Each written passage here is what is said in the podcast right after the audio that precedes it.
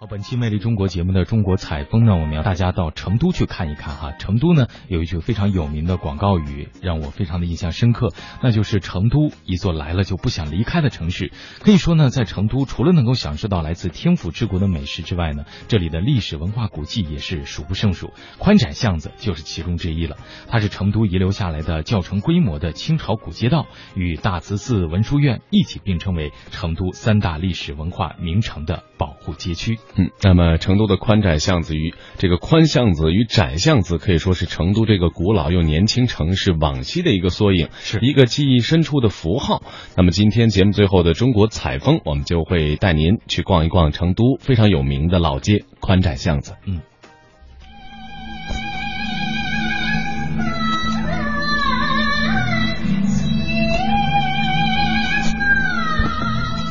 翻开中国地图。我们赖以生活的每一座城市，都是由成千上万条街道组成的，犹如蜘蛛网般的平行交错，通达到城市的每一处角落。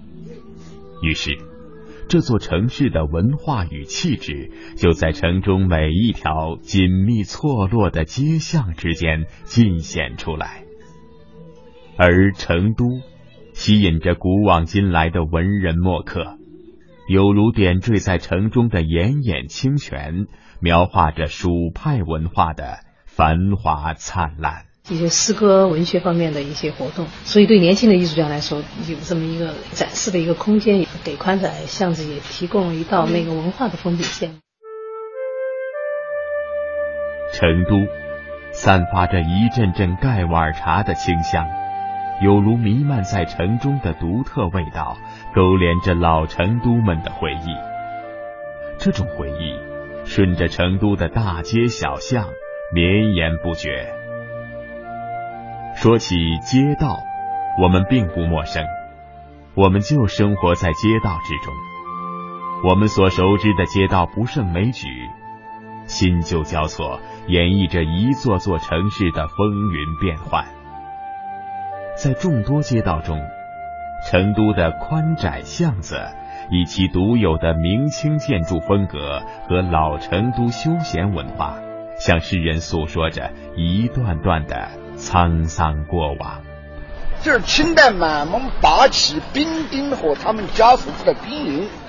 这个满城里面一共有四十八条胡同，这三条胡同是西南角比较偏僻的三条胡同。一直到上个世纪八十年代，还保留了原来那个风貌。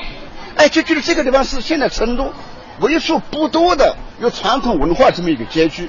宽巷子、窄巷子，两条相邻的异常精致的窄小街道，好似古老而新兴的成都的脐带，串联起这座城市的血脉渊源。同时，又是几百万成都人心底永远不变的挂牵。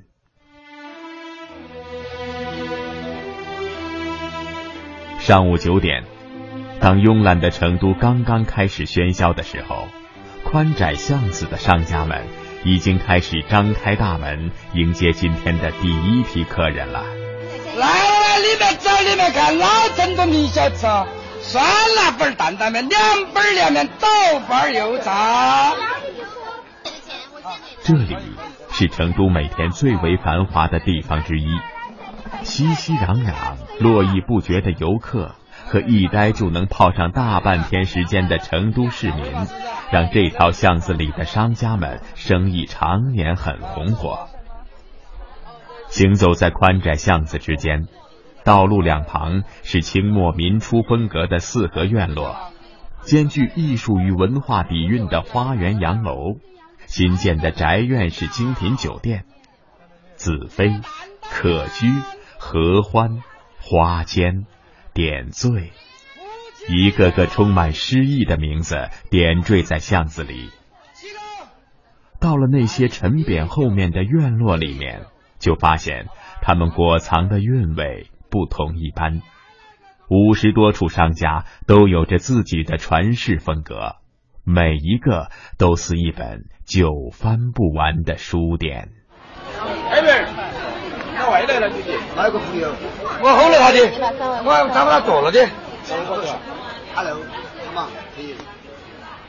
宽窄巷子位于成都市蜀都大道西端，东接长顺上街，西通西城根街，全长约五百米，与大慈寺、文殊院一并称为成都三大历史文化保护区。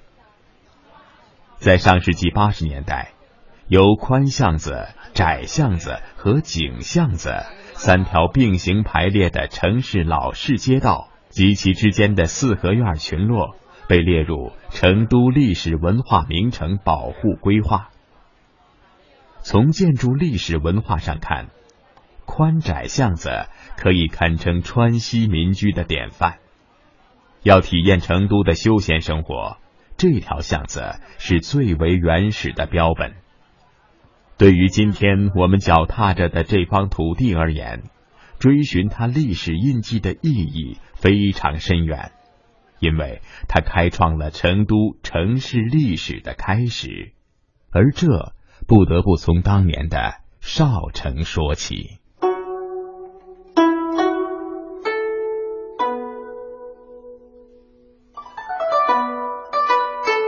少城又称满城，位于成都城区西部，是清朝时期朝廷为八旗兵及其家属专门修建的城中城。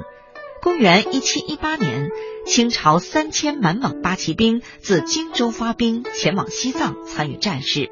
战事结束后，当时四川总督年羹尧顺势奏请朝廷，恳请留下其中一部驻守成都，希望借天朝军队的威风，雄镇巴蜀之地。很快得到了皇帝的恩准，于是，一千六百名八旗子弟便作为中央在川的地方驻军，正式留住下来。后来，他又指挥所属地在少城之中大搞基础设施建设，新建兵营机关。由于处在战国秦张仪修建的少城遗址上，故人称少城。少城周长两千二百五十多米。城墙高四点三米，有五座城门，其中以大东门最为壮观，上面悬挂着少城旧制和蓟立且崇两块匾额。少城大致范围是：北起小北街和八宝街，南达小南街和军平街，东至东城根街，西抵同仁路，共有关街八条，兵丁胡同三十三条。从空中俯瞰。整个少城的布局如同一蜈蚣，将军衙门是蜈蚣头，一条长顺街是蜈蚣身，其余兵丁胡同是蜈蚣脚。少城最多有八旗兵两万多人，加上家属有三四万之众，相当于一个小城市的规模。中清一世，少城不准任何汉人进入，就连四川最高的军政长官总督也无权过问少城事务。可以说，少城简直是一个独立的小王国。一九一一年，辛亥革命爆发，清朝灭亡，八旗兵解散，少城也因此被拆除。而位居少城偏僻之处的宽窄巷子，却因为其独特的位置，躲过拆除，保留着当时少城的一些遗迹。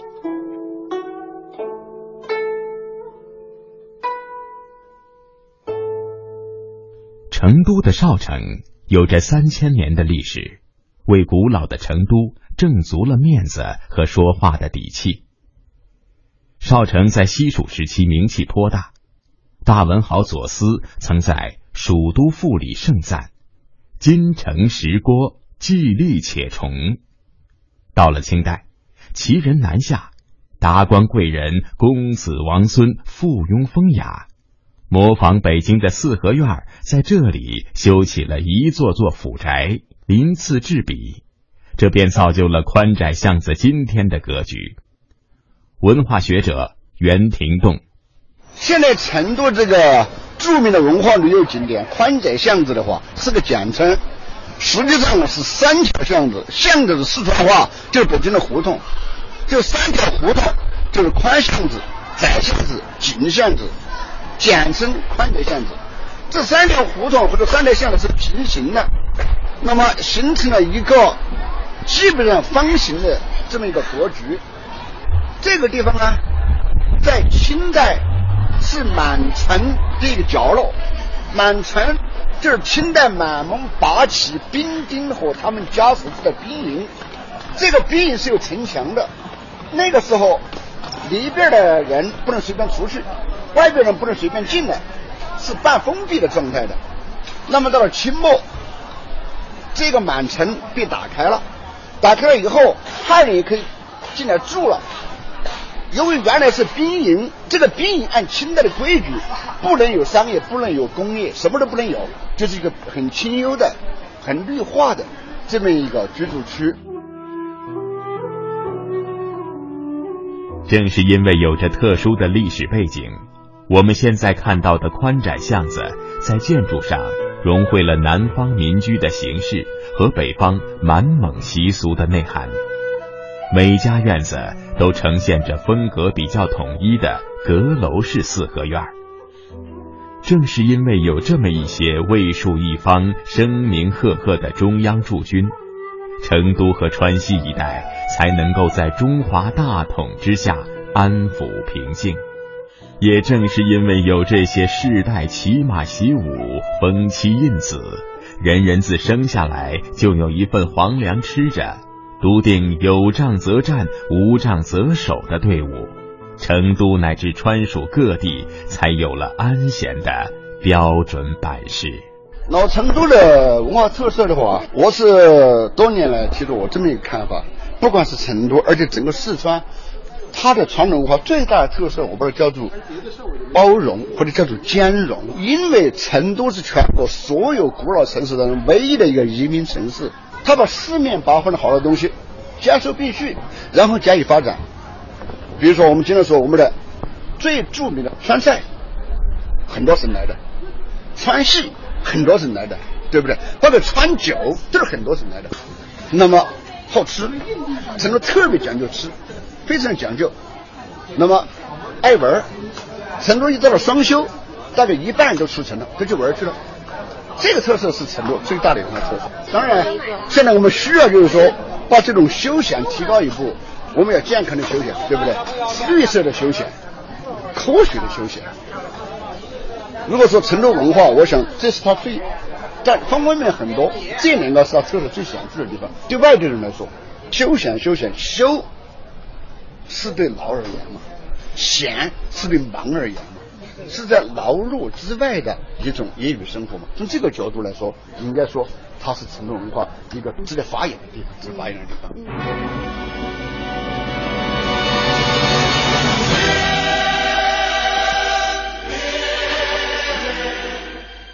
喝茶看戏是老成都的旧式休闲方式，在窄巷子十六号的成都映象，则把川菜、川西建筑、看川戏完美的融合在这里，为这悠久的老巷增添老成都文化内涵，给人最地道的老成都印象。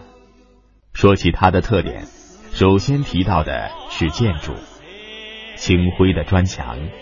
有老成都人物雕塑立于门厅，雕花门窗上挂着市井生活的素描画，一个正经的天井，一道天光从顶泻到下面，把各个楼层精美的转角栏杆的木质圈细致的表现出来。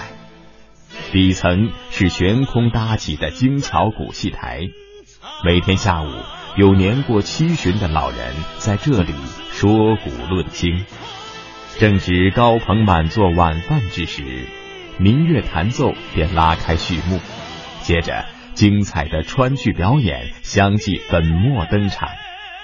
川剧语言生动活泼、幽默风趣，充满鲜明的地方色彩。变脸、吐火、耍水袖、藏刀、钻火圈。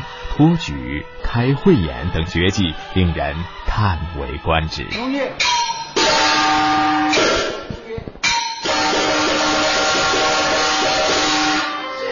喝茶看戏，看戏喝茶，四川人把这两种休闲方式演绎的淋漓尽致，似乎中国再没有哪个城市能够与这种闲文化相媲美。今天我们所看到的宽窄巷子，是忙碌而又生气的。各家店面都迎接着八方来客，老板和伙计们亲近豁达，与客人交友更是家常便饭。正如大家所言，兼收并蓄、包容豁达是成都的气质，而宽窄巷子便凝聚着成都城市的味道，是一种你在忙碌中特别向往的味道。